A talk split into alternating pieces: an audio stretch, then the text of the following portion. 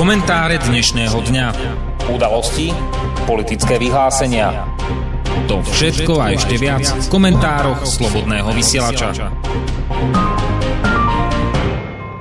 Dobrý večer, vážení poslucháči. Dnes je dvadsiateho štvrtého októbra dvetisícosemnásť, je streda a to je čas na pravidelný večerný komentár Slobodného vysielača.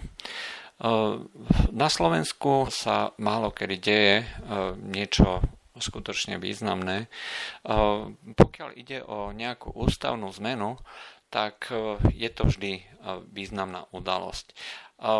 Táto ústavná zmena sa mala udiať opäť, to znamená, mala sa dohodnúť koalícia aj teda s časťou, s časťou opozície na tom, že sa zmenia pravidlá, pravidlá hlasovania a išlo konkrétne o voľbu ústavných sudcov. Treba povedať, že táto zmena bola čisto účelová a žiadna účelová zmena nie je nikdy dobrá alebo nie je nikdy vhodná. Zvlášť pokiaľ by mala ovplyvňovať alebo mala viesť nejakým retroaktívnym opatreniam alebo opatreniam dlhodobého charakteru. Koniec koncov zmeny v ústave sú vždy preto v ústave, aby boli čo najdlhšie, pretože na prelomenie takéhoto čohosi to chce veľmi širokú zhodu. Proste nájsť aspoň deväťdesiat poslancov, ktorí sa na niečom zhodnú a niečo zavedú do ústavy. V tomto prípade išlo o, síce o veľmi účelovú zmenu, kde by sa zabránilo prezidentovi za každej okolnosti blokovať zmenu na ústavnom súde, a ktorá by mohla v konečnom dôsledku viesť, povedzme, až k nejakému zablokovaniu kompletne celej, celej schémy toho rozdelenia moci. O čo tu konkrétne išlo? Ústavný súd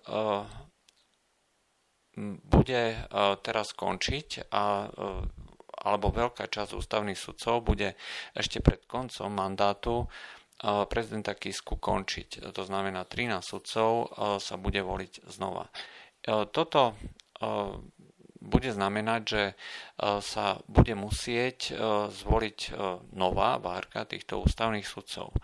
A z nich si potom bude vyberať prezident Kiska, tých ústavných sudcov. Proste je to súčasť takej, takej poistky rozdelenia moci. A lenže problém je v inom. Problém je v tom, že prezident Andrej Kiska už dal dostatočne najavo, že jeho mandát neslúži na uplatňovanie jeho vlastných názorov, jeho vlastných pozícií a dajme tomu jeho vlastných politických ambícií. Je to skutočne len priestor pre aplikáciu niekoho iného. To, čomu sa hovorí, že je prezidentom alebo respektíve hovorcom, hovorcom svojich poradcov. Andrej Kiska je presne toto. To znamená, že za tie štyri roky či päť rokov svojho mandátu ukázal presne, čo vlastne robí a prečo to robí. Robí jednoducho to, že číta a prezentuje názory niekoho iného. Čiže presadzuje zahraničný záujem a to je vlastne ten zásadný zásadný dôvod, prečo vlastne Andrej Kiska, alebo prečo dochádza k tomuto hlasovaniu. Je to, Andrej Kiska je skrátka človek, ktorý nemá dneska žiadne zábrany, či už morálne alebo právne, na to, aby spravil čokoľvek. V podstate nie je svojprávnym človekom na tom svojom poste, je tam človekom dosadeným, samozrejme ľudia ho zvolili. To je nespochybniteľná pravda. Ale zároveň treba tiež povedať, že to bolo jednak porušením práva, porušením zákonov a tiež treba povedať, že celá tá vec bola dopredu veľmi dobre marketingovo pripravená. A ukázalo sa, že marketing jednoducho funguje, ukázalo sa, že pokiaľ je to dostatočne dobre pripravené tak, a dlhodobo samozrejme naplánované a cielené, tak je potom možné takéto čosi dosiahnuť aj s kandidátom, ktorý nemá žiadne politické názory, aj s kandidátom, ktorý je vlastne len naučený alebo pripravený na to, aby prezentoval niečo, niečo iné. Samozrejme, mnoho Mnoho, mnoho ľudí Andreja Kisku obdivuje, pretože mnoho ľudí si stále myslí, že tá rozprávka o obhajobe demokracie a ľudských práv zo strany Spojených štátov je skrátka pravdivá. Ale je to asi presne na tej istej úrovni, ako keď dieťaťu tvrdíte, že dáčeky pod stromčekom nosí Ježiško. Mnoho detí to verí do veľmi dlhej doby, ale treba povedať, že mnoho deti veľmi skoro precitne, aj keď niektoré, niektorí v tom žijú skutočne, skutočne veľmi dlho, až kým sa teda nemusia o seba starať sami. A rovnakým spôsobom, ako pozerajú na Ježiška, tak pozerajú na všetky možné a nemožné záležitosti, ktoré sa týkajú toho dospelého moderného sveta. Či je to, či je to niečo, že peniaze nám dáva Európska únia, alebo že, nám, že demokraciu ochraňujú Spojené štáty. Ani jedno, ani druhé, samozrejme, pravda nie. Andrej Kiska je zástupcom presne takýchto, takýchto povedzme, vízií, takých, takejto propagandy a jeho úlohou je prezentovať to navonok, hlásať to, šíriť a tým, ktorí tomu veria alebo chcú veriť, jednoducho dávať neustále ten viditeľný, dvíha tú zástavu tejto propagandy a neustále, neustále ju prezentovať a živiť a podporovať. Pre ľudí, ktorí nenávidia Rusko, je Andrej Kiska proste žiarivým vzorom. Jednoducho je to človek, ktorý je na správnom mieste, obhajuje to, že Amerika je jedinou krajinou, ktorá garantuje slobodu nás všetkých, ako si myslia podaktori, podaktori politici zo es á es. Alebo niektorí, ktorí tvrdia, že v Afganistane obhajujeme ľudské práva, demokraciu a slobodu, ako naši vojaci z nášho kontingentu. V Česku momentálne začali pomalinky precitať z tohto sna. Po tom, čo sa dostali v podstate do krvnej pomsty ten český kontingent s, Afgan- s afgánskymi povedzme tými mudžahedinmi alebo skrátka ľudia, ľudí, ľuďmi, ktorí bojujú za vyhnanie všetkých cudzincov z krajiny. Pomalinky tam začínajú umierať českí vojaci a v českej verejnosti sa začína dvíhať otázka, prečo tam vlastne sme. Možno, že časom aj mnohí Češi presitnú a nakoniec zistia, že to s tou obhajobou demokracie, ľudských práv a slobody všade vo svete, kde, si, kde sa zameria zrak Spojených štátov, asi to tak nie je. No ale vráťme sa k, tej, k tomu hlasovaniu. Andrej Kiska je teda človekom, ktorý je na tom správnom mieste pre mnohých ľudí a preto je jeho podpora veľmi vysoká, aj, čo je na podiv skutočne zvláštne, pretože človek s toľkými kauzami a dá sa povedať, že až kriminálnymi kauzami by jednoducho ani na tom poste nemal byť. Ale v konečnom dôsledku, pokiaľ presadzuje tie správne hodnoty, všetko je zanedbateľné. Stačí byť proti Rusku, stačí obhajovať americký, americkú zástavu a potom máte právo robiť čokoľvek, dokonca aj podvádzať alebo stýkať sa a spolučovať s mafiánmi. To samozrejme neospravedlňuje nikoho iného, či zo koalície alebo z opozície, aby sa s nejakými mafiánmi stýkal a robil. Ale padni komu padni. Pokiaľ hovoríme, že sú skorumpovaní a s mafiami prepojení rôzni členovia koalície, či už súčasní členovia vlády, parlamentu alebo minulí, tak rovnaký meter treba aplikovať na každého, aj na tých, ktorých, ktorí sú nám mimoriadne sympatickí. To znamená, že ak je tu na nejaké riziko, že jeho postoj bude možné zneužiť niekým zo zahraničia, to riziko treba nejako ošetriť. A práve preto dochádza k tomu hlasovaniu alebo k pokusu tomu hla, toho hlasovania, lebo pokiaľ Andrej Kiska by spravil nejaký krok, ktorý by viedol k zablokovaniu voľby toho, tých ústavných sudcov, stratila by sa jedna veľmi významná časť toho ústavného systému alebo systému váh a protiváh moci. Andrej Kiska hovorí, že zmena toho hlasovania by rozkolísala tento systém váh a protiváh. Opak je pravdou. To, že ostalo v tomto, v tomto režime, vytvára nesmierne veľké riziko, že sa rozkolíše. A bohužiaľ práve zásluhou Andreja Kisku. Uvidíme, akým spôsobom to bude ďalej prebiehať. Jednoducho je tu veľké riziko, že on si nezvolí nikoho. Prečo je to riziko? Keď si prečítate ústavu, prezident, vzhľadom na to, že má tie veľmi dôležité významné funkcie pri kontrole, dá sa povedať, ako nejaká poiska a brzda, a dokonca v čase, keby došlo k rozpadu vlády, tak on je vlastne tým, ktorý garantuje stabilitu toho ústavného systému a treba pokračovanie vlády, tak prezident je zo zákona, teda z tých z ústavy človekom, ktorý je nepostihnuteľný, nijako nepostihnuteľný. Nemôžete ho odsúdiť prakticky za nič.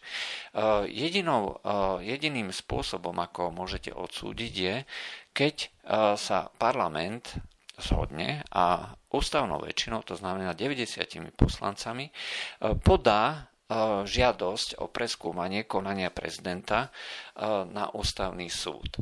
To znamená, že deväťdesiat hlasov poslancov by sa muselo dať dokopy, aby dali to podanie na ústavný súd. A ústavný súd môže rozhodnúť len v prípade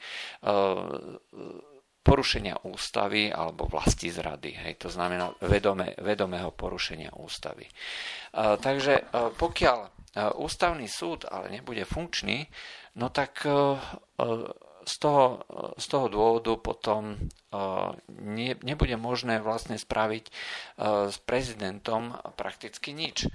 Prezident bude absolútne nepostihnuteľný za čokoľvek, pretože jedinou možnosťou, ako môžete prezidenta postihnúť, je podať žiadosť na ústavný súd, ktorý samozrejme by mal v prípade porušenia ústavy rozhodnúť tak, aby bol tento prezident potom následne odvolaný. Čiže to je tá forma takého nejakého slovenského impeachmentu, ak použijeme to cudzie slovo.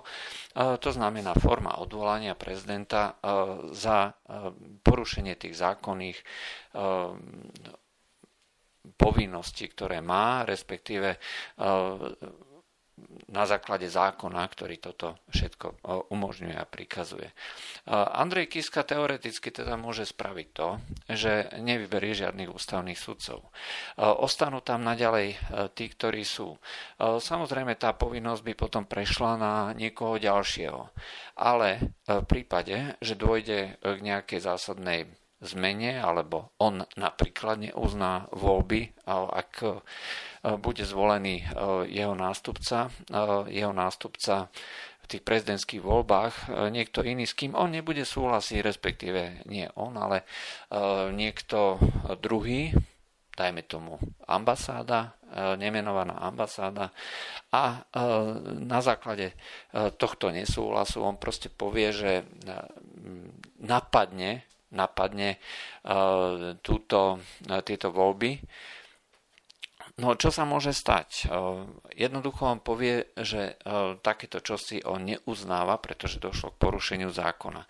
O tom, že porušenie zákona bolo takto dopredu, nemôžeme povedať, je to proste len scenár, ale v každom prípade, ak on sa rozhodne, že k takémuto porušeniu zákona došlo, či už na základe vymyslených faktov, alebo na základe nejakej vyprovokovanej akcie, no tak potom on proste povie, že tie voľby neuznáva a že sa naďalej cíti ako prezident, pretože bola porušená, z jeho hľadiska bola porušená ústava a on ako ochranca ústavy, ten prvý občan štátu, musí garantovať to, že ústava bude vždy za každých okolností dodržaná, aj v prípade voľby jeho nástupcu. Takže vyhlási, že voľby neboli platné. Je to samozrejme niečo, čo by poslanci okamžite napadli. Lenže čo môžu napadnúť? Môžu jednoducho len podať podanie na ústavný súd, ktorý by bol nefunkčný. V tom okamihu samozrejme by sa, by sa vlastne zmenil, zmenila celá tá konštrukcia. Hej, to znamená, že nebolo by možné prezidenta odsúdiť. Môžeme si vymyslieť ďalšie scenáre, že deväťdesiat nahnevaných poslancov by zmenilo retroaktívne všetky, všetky zákony, ktoré sa týkajú voľby a výkonu, výkonu funkcie prezidenta. Ale retroaktivita je napriek tomu, že sme si ju zaviedli do ústavy zmenou zmenou tej amnestie, tej tzv. Mečiarovej amnestie, ešte stále je v Európe považovaná za niečo, čo je skutočne, o čom by sme sa v nejakej lepšej, dobrej spoločnosti nemali vôbec rozprávať. Takže my sme teda nezvolili túto ústavnú zmenu. Čiže Andrej Kiska má stále príležitosť nabúrať ten ústavný systém, respektíve ani nie tak on, ale budú mať možnosť jeho poradcovia, respektíve ľudia, ktorí sú pozadí, to ovplyvniť.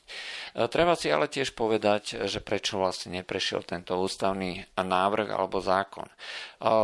V prvom kole, keď sa teda zdalo, že bude, tento, bude prijatý návrh zákona, ktorý by umožnil v prípade odporu prezidenta zvoliť nejakého ústavného sudcu vyslovene parlamentu, ak sa na tom zhodne, zhodne väčšina, ústavná väčšina, to znamená viac ako deväťdesiat poslancov, tak tento zákon v prvom, v prvom čítaní v pozmeňujúcich nejakých pravidlách bol prijatý aj mnohými, aj opozičnými politikmi, to znamená hlavne teda zo strany Sme rodina a Ľudová strana Naše Slovensko. Pri konečnom hlasovaní Ľudová strana Naše Slovensko otočila. Tvrdí, že nechceli umožniť Ficovi, aby sa stal ústavným sudcom, to znamená priamym hlasovaním. Je to ale samozrejme úplne irelevantné. Nie je možné si predstaviť, že ktokoľvek z opozície, a to je jedno, či za akých, za akých okolností by zahlasoval za Fica ako ústavného sudcu.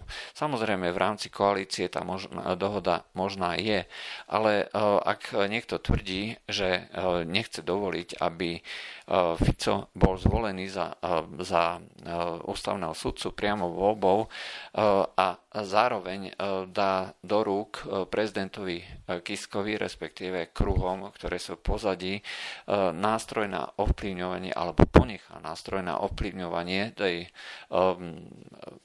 tej sústavy váh a protiváh, no je to skutočne veľmi, veľmi podivné a je celá tá politika a vysvetlenie, vysvetlenie tých Kotlebovcov, čiže Ľudovej strany Naše Slovensko, maximálne nevieryhodné. Je, ako naznačujú hlasy teda zo strany, zo strany hlavne vládnucej strany Smer, tak zrejme došlo k nejakej dohode medzi opozičnými stranami a medzi Kotlebovcami, pretože tam bolo niekoľkohodinové okno, počas ktorých boli vlastne Kotlebovci presvedčení. A takto funguje náš ústavný systém. A nie tak ústavný systém ako parlamentný systém. Ukazuje sa, že Kotlebová strana je skutočne systémovou stranou, napriek tomu, že je označovaná za fašistickú a radikálnu extrémistickú. Jednoducho je tam preto, lebo jej hlasy sú potrebné a sú zobchodovateľné podľa všetkého. A je tak ako v, princí- v prípade tých ďalších tých ďalších politických strán, ktoré hlasujú tiež mnohokrát veľmi, veľmi podivne, úplne v rozpore so svojimi predchádzajúcimi vyhláseniami, logikou a podobne. Je to aj v tomto prípade niečo, čo poukazuje na to, že my nemáme vôbec žiadne zábrany, hlavne čo sa týka politikov, a ten národný záujem prakticky nikomu nehovorí nič. Pretože ak niekto tvrdí, že prezident Kiska obhajuje, alebo má, bude mať možnosť, alebo má mať možnosť ovplyvňovať tento systém, či už súdu, alebo politiky, alebo čokoľvek iného, tak inými slovami hovorí, že majú na to nárok Spojené štáty americké. Toto je bohužiaľ smutná realita a treba si to otvorene priznať. Každý, kto podporuje, obhajuje, alebo chce, aby mal prezident, súčasný prezident, alebo vôbec ako osoba Andrej Kiska nejaké právomoci, tak zatvára oči pred realitou, ktorá sa za tie štyri roky ukázala skutočne vo svetle, ktorá je, ktoré je viac ako priezračné. Na tej scéne ľudí, ktorí nie sú zainteresovaní do politiky, a len to komentujú tak ako na Slobodnom vysielači, nám je úplne jedno, kto presadzuje akú politiku. Dôležité je, aby to bolo vždycky, bola politika obajoby národných záujmov, pretože je to niečo, čo by malo zaujímať každého Slováka, každého občana tejto krajiny, bez ohľadu na to, že či sa cíti ako svetoobčan, alebo či je nejaký xenofóbny Slovák, tak jeho, jeho vždycky by to malo byť orientované na ten, na ten región, na tú lokalitu. Nikdy nemôžete pozerať na veci spôsobom, spôsobom takým, že treba plniť niečo v zhode s niekým iným. Je to vždycky orient, malo by to byť vždycky orientované na ten, od tých najmenších krokov, to znamená orientovať sa na podporu rodiny, orientovať sa na podporu regiónov. Takto, takto sa buduje fungujúca, fungujúca komunita, ktorá dokáže nielen teda presadzovať tie tzv. Národné záujmy, ale v konečnom dôsledku vytváraním väzieb podpory na tej miestnej, lokálnej, regionálnej úrovni alebo národnej úrovni sa vytvára skutočne homogénna štruktúra, nie v zmysle samozrejme za každej okolnosti, že to musí byť homogénna v zmysle etnickom alebo nejakom inom jazykovom, ale homogénna v zmysle podpory tých jednotlivých záujmov. A pokiaľ niekto tvrdí, že treba byť solidárny s tým alebo oným, tak je to presne naopak. Andrej Kiska je skrátka a bol a dokázal to za tie roky, že ho vôbec netrápi a nezaujíma podpora väzie práve na tej národnej, lokálnej úrovni. Ak teda Kotlebovci tvrdili, že že treba zabrániť Robertovi Ficovi, aby sa stal, stal ústavným sudcom, a zároveň to viedlo k tomu, že bude mať možnosť niekto, kto tie národné záujmy skutočne nemusí, tak potom to, to je, potom sa na to človek pozerá s veľmi zmiešaným pocitom. Ale to už si samozrejme voliči budú musieť rozhodnúť sami. Druhou dôležitou udalosťou, ktorú treba komentovať, je pokračujúce, pokračujúca istota, že dojde k ukončeniu tej zmluvy o ukončení, ukončení tých nukleárnych zbraní, toho krátkeho a stredného doletu, ktorá bola súčasťou tej zmluvy I N F medzi, medzi Spojenými štátmi a Sovietským zväzom, dneska Ruskom. Táto John Bolton, poradca pre národnú bezpečnosť prezidenta Donalda Trumpa, bol na návšteve v Moskve. No a vyjadril sa, že Spojené štáty budú naďalej pokračovať v v krokoch, ktoré budú viesť k rušeniu tejto dohody. Už v predchádzajúcich nejakých komentároch a analýzach bolo jasne naznačené, že táto zmluva je nevýhodná, teda nie len pre Spojené štáty, ale aj pre Rusko. Rusko sa cíti ohrozené niektorými ustanoveniami tejto zmluvy, alebo respektíve logickými dôsledkami, ktoré vyplývajú z určitých krokov Spojených štátov, ale nie len Spojených štátov. A v prvom rade treba pripomenúť, že je to jednostranné odstúpenie Spojených štátov od zmluvy o protiraketovej obrane medzi vtedajším Sovietským zväzom a Spojenými štátmi a následne budovaniu tých rôznych protiraketových zariadení, ktoré ale môžu vypúšťať aj tie zbrane krátkeho a stredného doletu z tých istých zariadení.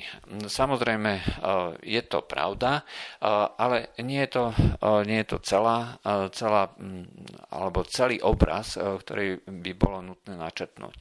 Zároveň sa počas tých rôznych zmien v geopolitike udialo, udiala významná zmena na východe, keď v rámci toho boja medzi Spojenými štátmi a Sovietským zväzom, respektíve kapitalistickým a socialistickým táborom.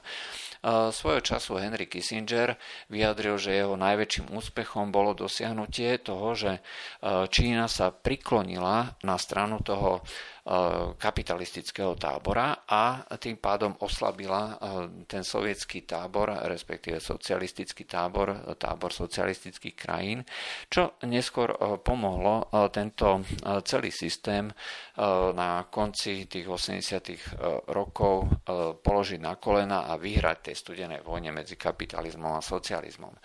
Viedlo to ale k tomu, že Čína sa stala nesmierne silná, nesmierne mocná. Dnes je podľa tej tzv. Parity kúpnej sily naj, najväčšou, najvýkonnejšou krajinou na svete. Jednoducho, aj keď teda v tej absolútnej hodnote, v tom čistom dolárovom vyjadrení sú Spojené štáty ešte vyššie, tak za tie isté peniaze si v Číne môžete kúpiť ďaleko viacej, hej, už o nejakú štvrtinu viacej. Takže podľa tejto parity kúpnej sily je Čína dneska už najväčšou ekonomikou na svete.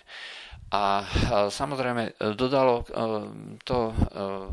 Dospelo to k tomu, že Spojené štáty boli tým hegemónom, ktorý pomohol Číne sa dostať do tohto stavu, ale zároveň Čína začala si riešiť povedzme, alebo uplatňovať väčší nárok alebo väčší podiel na tej svetovej moci a vytvárať ten multipolárny svet.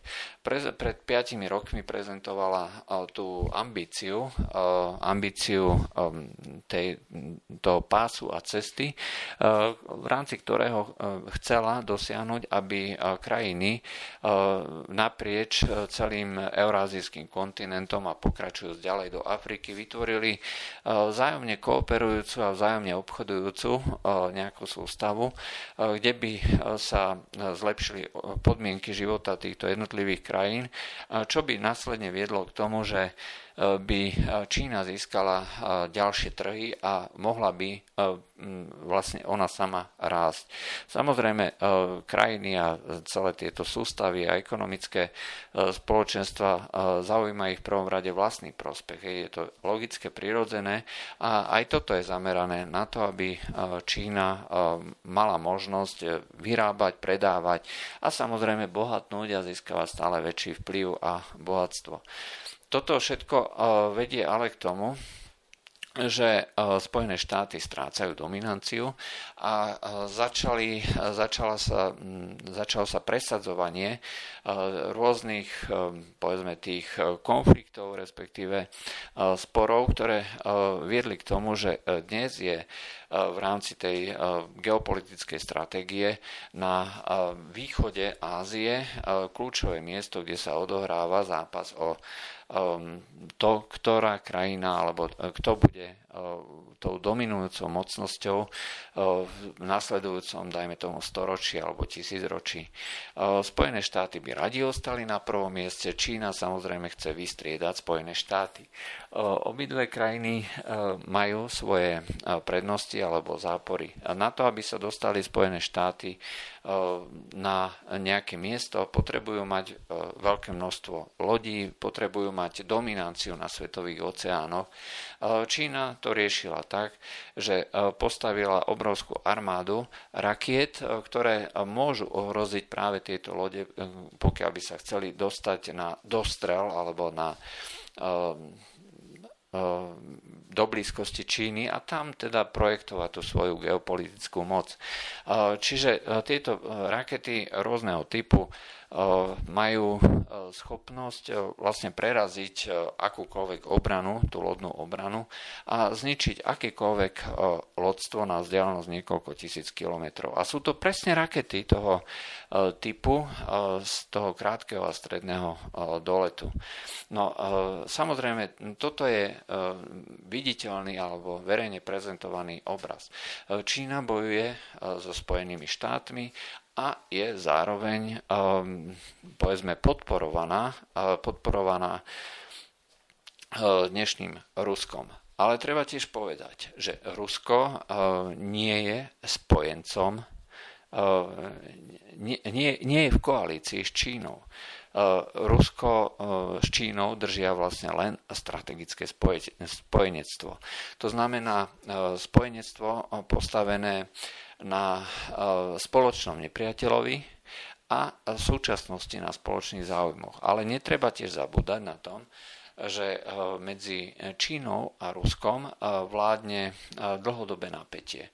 Do roku, do roku dvetisícštrnásť, kým nezačali Spojené štáty tlačiť na Rusko, tak nebolo možné uzavrieť napríklad dohodu, dohodu o postavení plynovodu z Ruska do Číny, pretože podmienky, ktoré, ktoré Čína si stanovovala, Rusko nechcelo akceptovať a viac menej až núdza a nutnosť hľadať nové trhy, keď boli zavreté tie na západe, donútila Rusov hľadať nové trhy na východe a zároveň sa orientovať aj na poskytnutie rôznych, povedzme, veci, ktoré majú vo svojom arzenále, či už vedy, techniky, alebo, ale aj možnosti, čo aj prenájom, prenájom krajiny, zeme a tak ďalej.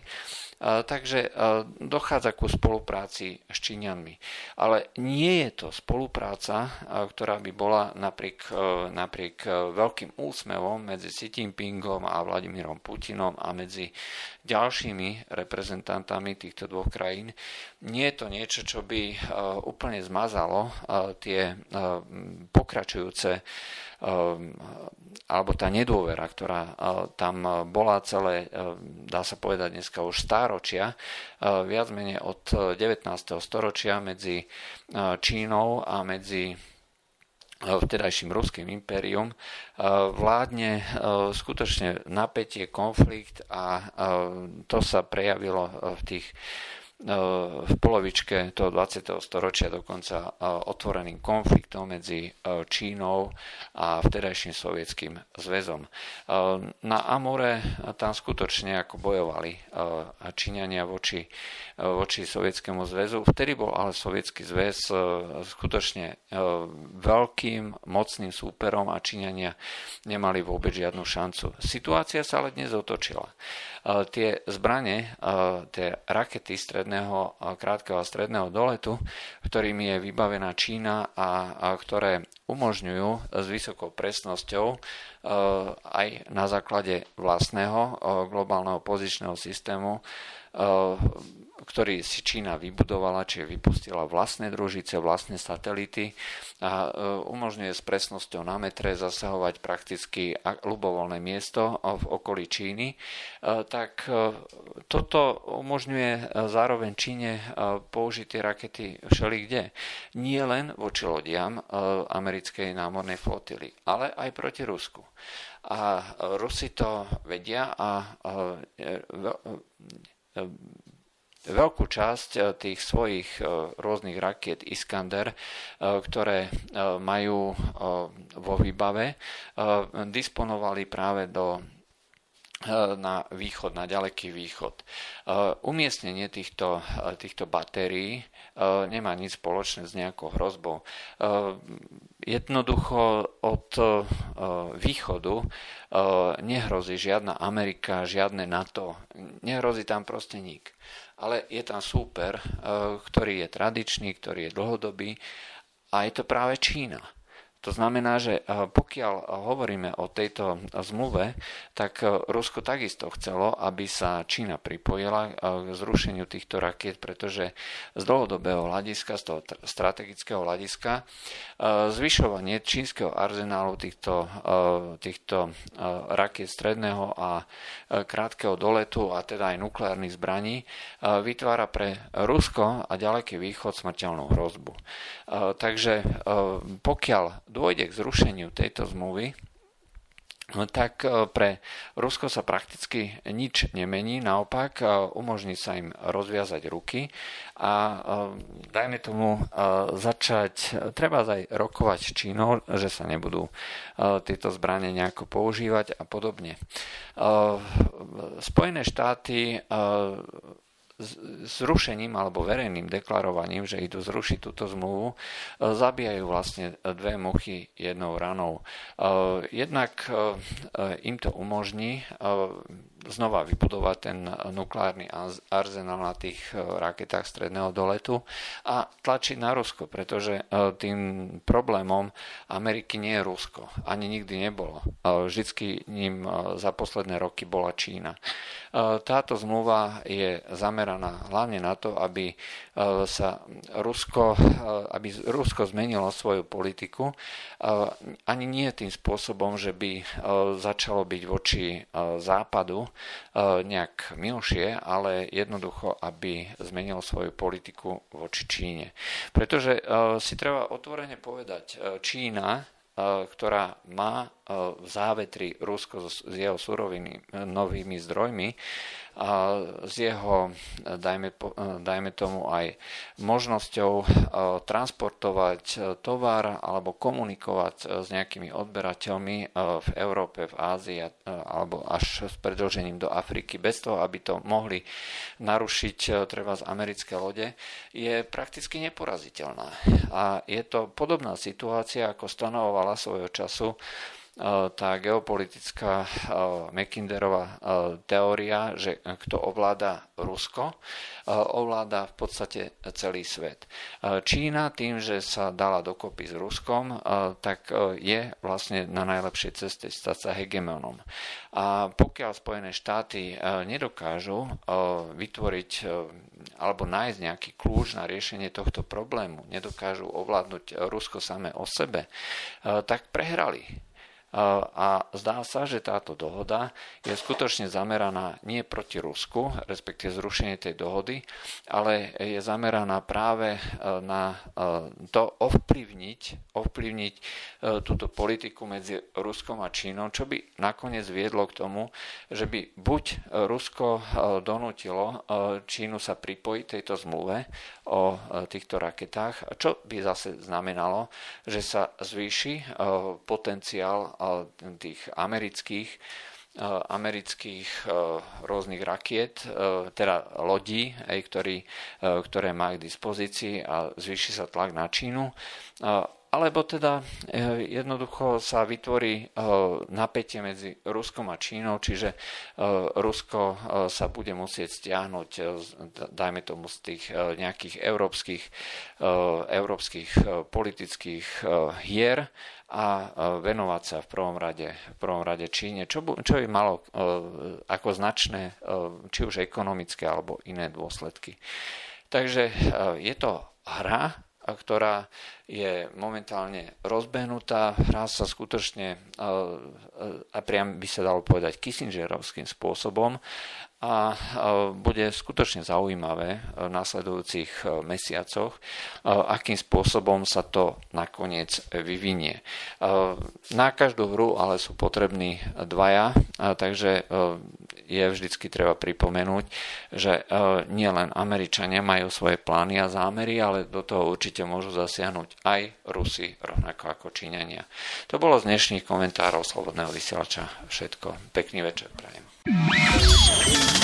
Táto relácia vznikla za podpory dobrovoľných príspevkov našich poslucháčov. I ty sa k nim môžeš pridať. Viac informácií nájdeš na w w w bodka slobodný vysielač bodka es ka. Ďakujeme.